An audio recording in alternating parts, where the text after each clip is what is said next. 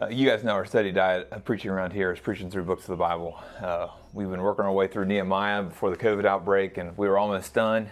And uh, then we did a couple sermons just on uh, issues pertaining to the COVID outbreak. And then we followed that with a couple weeks on Holy Week. Uh, and here we are. What are we going to do? Are we going to choose a new book and work our way through it? Uh, are we going to choose a topic to really to dive into and uh, we decided to do a topic. We decided to do the topic of rest. And there were really kind of three indicators that got us there. Uh, the first one was a conversation I had with Justin. Justin and I were just talking kind of big picture, 30,000 foot view of our church and issues surrounding it. And uh, uh, in the middle of it, I just said, I said, bro, our people are just so flipping busy. As a matter of fact, I'm so flipping busy. I think we should do a series on rest. And he said, I think that's a good idea. Let's pray about it and see what the Lord does. The second indicator was a couple weeks after that. I was with one of you actually, and uh, you asked me, um, Hey, what's the biggest issue facing our church? And almost impulsively, I said something that surprised me. I said, uh, I think the biggest issue facing our church is that we're too busy, that I'm too busy. Uh, and it really surprised me because I got to thinking about it. I thought, man, any other day, I think I would have said something like, you know, the rise of secularism or uh, the tearing apart of the family in our culture or gender and sexuality issues or mental health, you know, something like that, maybe even politics. But I really do think it's busyness. I do really think that that is the issue that we've got to talk about. And then the third one, the third one obviously is the COVID 19 uh, outbreak because uh, the COVID 19 outbreak, for many of us, it's got us going at a much slower pace. Uh, a lot of us are working from home. Uh, some of us have lost our jobs and we're not as busy as we used to be. Uh, a lot of us uh, have lost our extracurriculars, the things that we did with our free time uh, for life. Um, we, we're not doing anymore, we're not allowed to do anymore. And so here we are, we're bored. But I know this isn't the case for all of us. I read a study this week that looked at uh, how your wage uh, affected your ability to work from home. In the low to, lowest quarter of the wage distribution, there's only a 9% chance that those people can work from home. And if you're in the highest quarter of the wage distribution, there's a 61% chance that you can work from home. So you really do see that social distancing is a privilege. And so if you're in the lowest quarter, you're not so bored uh, you're uh, just as busy, if not busier, than you've always been. Some of us are uh, doing essential business. Uh, you're in the healthcare industry and you're working more hours and probably more stressful hours than you ever have. You're not bored at all. Others of us, we have our kids home 24 7. We're not used to having all of our kids home 24 7. They're in school, uh, they're in childcare. Uh, we have, ba- we have babysitter help, we've got grandparent help, other family help, and now we don't have it. Now we're just caring for our kids 24 7. And so we're not bored at all if that's you, what you're going to hear the next eight weeks are going to sound it's going to sound crazy. Uh, it's going to sound super irrelevant. Uh, but you're going to need to put some of this stuff that we talk about for the next eight weeks. You need to put in your back pocket because you're going to need to know some of it in order to recuperate on the other side of the pandemic. Uh, today, we want to talk about busyness and uh, why it's such a problem. And we'll begin to pull back just a little bit, pull back the curtain just a little bit of what the solution to our problem of busyness just might be uh, by looking at Luke chapter 10. Right, so let's read it together. Luke 10, start in verse 38. Now, as they went on their way, Jesus entered a village, and a woman named Martha welcomed him into her house. And she had a sister called Mary, who sat at the Lord's feet and listened to his teaching. But Martha was distracted with much serving. And she went up to him and said, Lord, do you not care that my sister has left me to serve alone? Let her then help me. But the Lord answered her, Martha, Martha, you are anxious and troubled about many things, but one thing is necessary.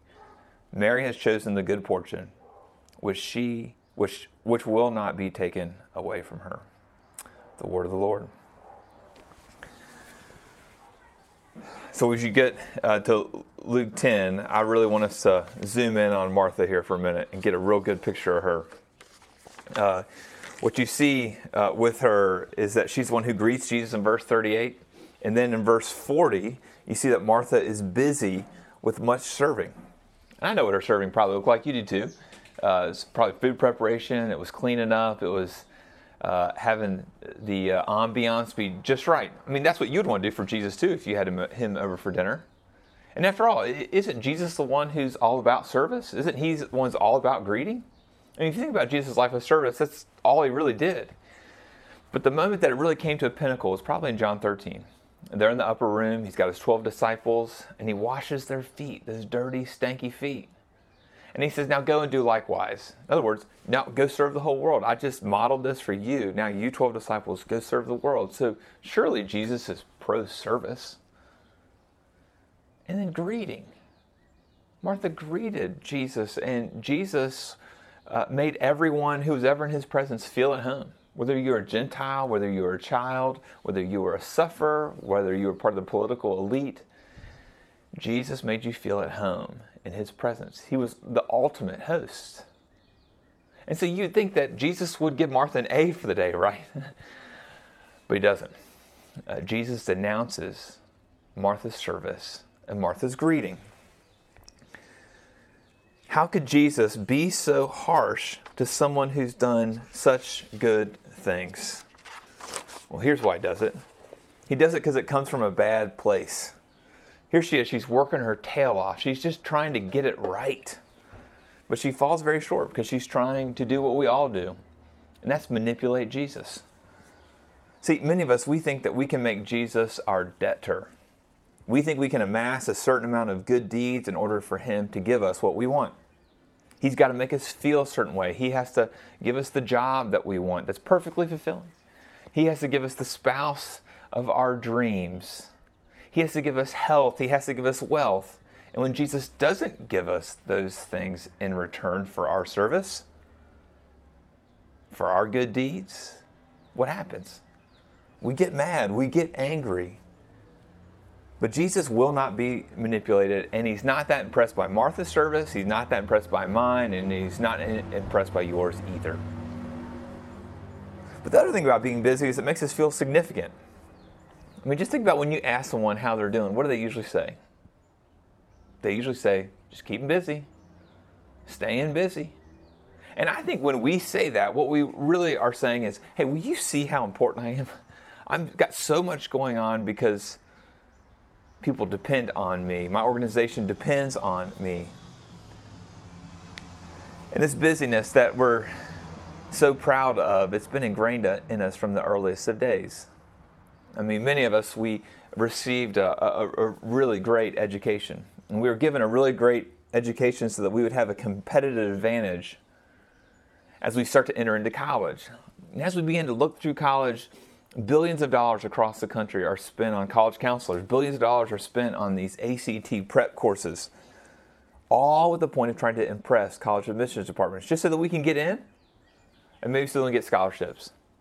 It's, I mean, think about it. I mean, just a, a, few months ago, some people in Hollywood, there was a whole bunch of them, and they found out that they were bribing college admissions departments so their kids could get into prestigious schools. And I've known many uh, college counselors, both at the high school level and the college admissions level, and they talk about the mania of parents when it comes to their kids' college educations. So we've been groomed for this, but it doesn't stop just once we get into college. The rat race continues. We know we've got to crush our grades in college. We know we've got to prepare for the GMAT, the LSAT, the MCAT, because we've got to get in. But we know the grades aren't enough. We've got to have these extracurriculars. We've got to be volunteering for everything. We've got to get just the right internship so we can get the right job. And when we get the right job, we got to put in all these long hours to impress those who are above us because that's just what you do. And by the way, somewhere along the way, you get married and you likely get married to someone who's on the same hamster wheel as you. Oh, and, and while you marry someone who's on the same hamster wheel that increases the speed exponentially, you throw kids into the mix. And so there you have it. Your life's out of control. You're sitting in the seat that you're in now. But things have changed, haven't they? There's the COVID outbreak. And now many of us we're detoxing from our busyness. And here's how detox works. If you've ever been around someone who's detoxing from alcohol or drugs, you know that the withdrawal symptoms can be pretty severe. In fact, the withdrawal symptoms can cause you to die. And what happens during detox is that it really is a rewiring of the brain. It begins to show your body that you don't need the substance that you think you need. You don't need it to survive. And now, here you are, you're finding out that you've got these withdrawal symptoms. And the withdrawal symptoms, they're very uncomfortable. You know, it contributes to all the busyness that we have, the withdrawal symptoms. It's that six inch by three inch thing that's in your pocket. It's that six inch, three inch thing that's in your hand. It's your phone. And we're all addicted to our phones. Back in 1967, there was a Senate subcommittee that had a report done. Uh, and, uh, and they said that by 1985, uh, here's what the average American's work would look like. They said the average American will work 22 hours a week, 27 weeks a year, all because technology would have made things so easy. And that the main problem of the future is going to be that there's going to be too much leisure. Well, I laughed out loud when I read that. Because it's not leisure, but it's distraction and busyness that I would list as our main problems. And I think our phones are the culprit. One study found that uh, the average American touches their phone 2,617 times a day. The average American spends two and a half hours on their phones a day. And for millennials, that doubles five hours a day. And during the quarantine, I would bet that if the averages are two and a half and five, that it's more like five and 10. It's doubled. Another study that I found really interesting uh, that will make you feel even more depressed uh, about how much we use our phones. Here's what it said it says that even when our phones are turned off, if they're in the same room as we are, we're distracted. Uh, that we have less ability to focus and we have less ability to problem solve.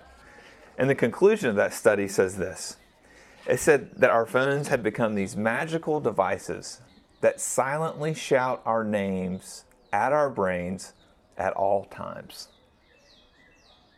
Pretty scary.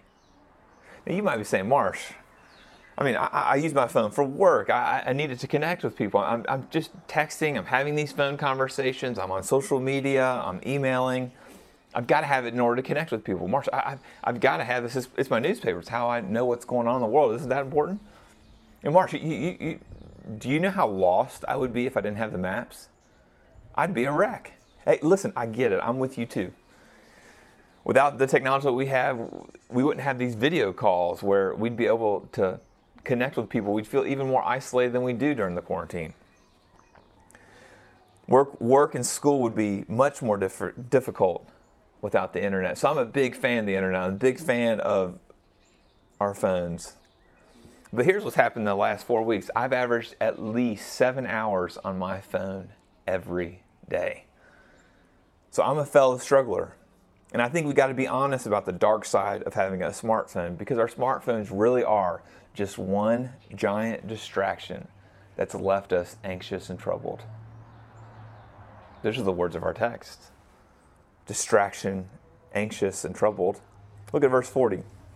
Verse 40 says that Martha was distracted by much serving, serving of Jesus, which means it's possible to be in close proximity to Jesus and miss Jesus altogether. Sure, Jesus was in earshot, but Martha was too busy trying to impress Jesus. And the word distracted means pulled away from a given reference point. And Martha's reference point is Jesus, but her serving has pulled her away. She's no longer in Jesus' orbit, she's now in the orbit of herself. So she's self consumed. She's angry at Mary for not serving alongside of her. And in verse 41, Jesus describes her as anxious and troubled. So something clearly is wrong with Martha. So, what does she need? What do we need? Well, we need to follow Mary's lead. You've got Martha, she's defined by her greeting and her serving. And look what Mary is defined by her sitting and her listening. Sits and listens. Doesn't that sound familiar? Doesn't that sound like the quarantine to you? See, here's what I've learned about addiction no one wakes up if they're in addiction, no one wakes up and says, you know what? You know, it sounds awesome getting sober. I just can't wait to get sober. That's not ever, ever what happens. What normally happens with people who are addicted is that they almost have to be forced into getting sober. They, they've got to hit the bottom. All things have to be on the line that they might lose it all in order for them to get sober. And maybe that's what's happening to you. Maybe uh, you're seeing how troubled, how anxious you are because you're so distracted with all your serving, but now that all your serving has been taken away, you, here you are, you're sitting there and you're detoxing, and it's terribly uncomfortable. But the cure is very simple it's Jesus. See, if you and I will set down our frantic pace, if we'll set down our cell phones, and if we will sit with Jesus and listen to Him, we might just get set free. I know it sounds really odd to many of you. You never conceived of Jesus as someone to sit with and to listen to. He's more like a coach, he's more like an inspirational speaker who's trying to get you to do stuff. Maybe Jesus seems very distant to you. That he's someone who lived, he's someone who died, he's someone who rose again, who's promised you uh, uh an eternity, but in the in between of your waking up to that and when your eternal life starts, he just seems distant, like he's not all that involved in your life. Well, I can understand that. And I'm with you. I've been spouting off excuses for years why I can't sit and listen to Jesus. One of them is I'm a rabid extrovert. If I'm going to sit and listen to Jesus, uh, it's going to mean uh, I'm not going to be able to get my itch scratched for being a rabid extrovert. I, have been saying, gosh, I got three little kids. I'm too busy to sit and listen to Jesus. Uh, Jesus, don't you know? I, I'm a church planner. I signed up for a busy life. I just think sitting and listening is impossible for me. Well, I could go on and on and on. And you could too with why you can't sit and why you can't listen. But what's brought to my mind this week is our shorter catechism. The Westminster Shorter Catechism, question one, is what is the chief end of man? And the answer is the chief end of man is to glorify God and enjoy Him forever. See, Jesus is a person to be enjoyed. Let me say that again. Jesus is a person to be enjoyed. And I think that if we'll sit and we'll listen, we'll find him to be incredibly enjoyable. And here he is, right here in Luke 10. He's not coercing you, he's not manipulating you. He's inviting you to be with him. Will you join him? Let's pray. Father, this feels really scary uh, to wean off our busyness uh, so that we might be with you. Uh, but Lord, would you uh, make yourself oh so appealing uh, to us that we wouldn't resist. In Jesus' name, amen.